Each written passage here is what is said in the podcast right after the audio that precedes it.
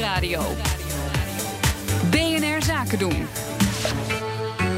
Ondernemersdesk. Kwart over één en dat betekent inderdaad een ondernemersdesk. Vandaag zelfs een spiksplinternieuwe in de studio. Connor Clerks, zoals altijd. Maar je hebt iets nieuws voor ons in petto, wat dan?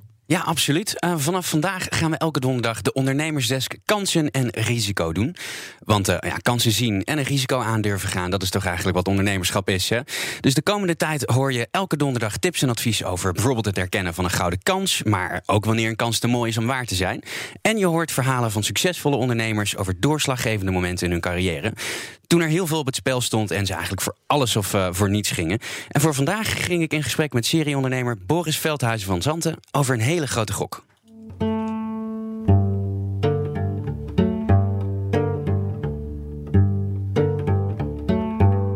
Je hebt natuurlijk een interessante carrière gehad. Je wordt ook wel eens eh, een serial entrepreneur genoemd. Hè?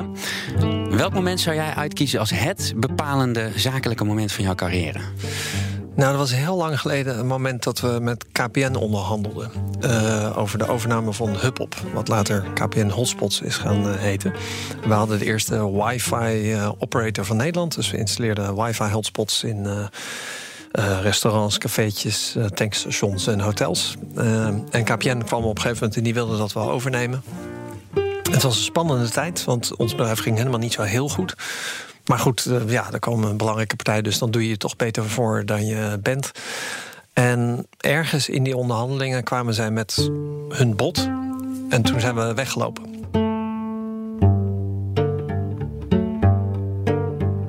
Dat was een, een spannend moment, want we zeiden: ja, ja, als je dat, ja, dan neem je ons gewoon niet serieus. Dan heeft eigenlijk dit hele gesprek geen zin. Dus dan laten we dan nu gewoon afronden. Dan gaan wij gewoon weer terug aan het werk. En mochten jullie in de toekomst bedenken, dan, uh, nou, dan weet je ons te vinden. En toen zijn we heel uh, zelfverzekerd het gebouw uitgelopen. Toen zaten we in de auto en toen zei mijn zakenpartner... wat nou als ze niet terugkomen? En toen zei ik, nou, dan gaan we over twee of drie maanden failliet. En dan ga ik daarna persoonlijk failliet. En dan moet ik mijn huis verkopen en mijn auto verkopen... en dan kom ik vier jaar in de schuldsanering. Dus dan zijn we wel echt, echt de pinet.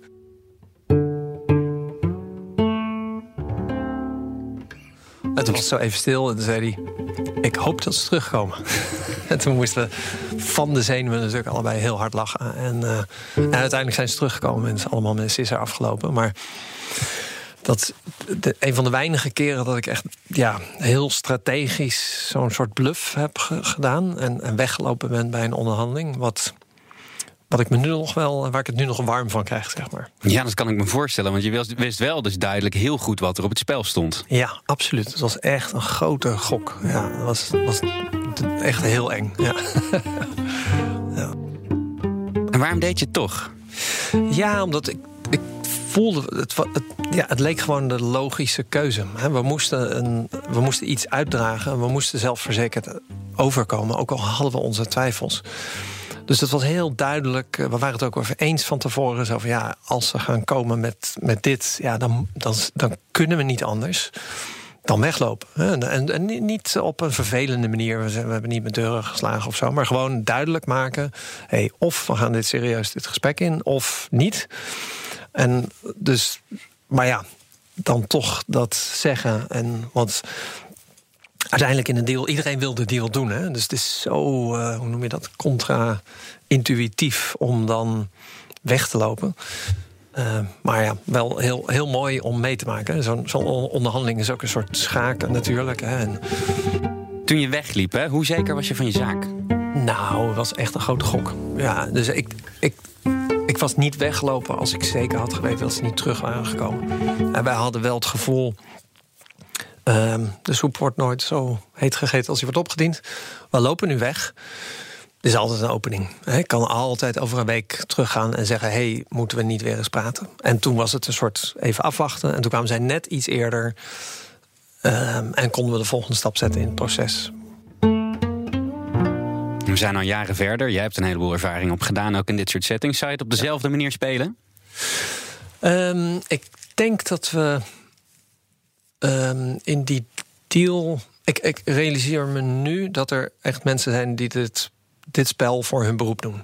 En wij deden het toen toch een beetje op gevoel. En nu met deze deal met uh, Financial Times hadden we die experts erbij. En dat kan ik wel iedereen aanraden. En eh, nu terugkijkend denk ik, dat had ik toen ook moeten doen. Dan had ik absoluut een betere deal gedaan.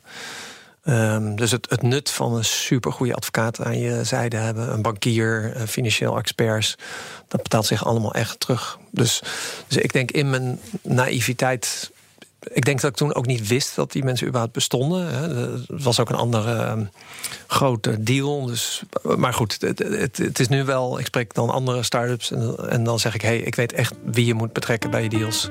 Dat zijn deze mensen en dat is het waard. Ja.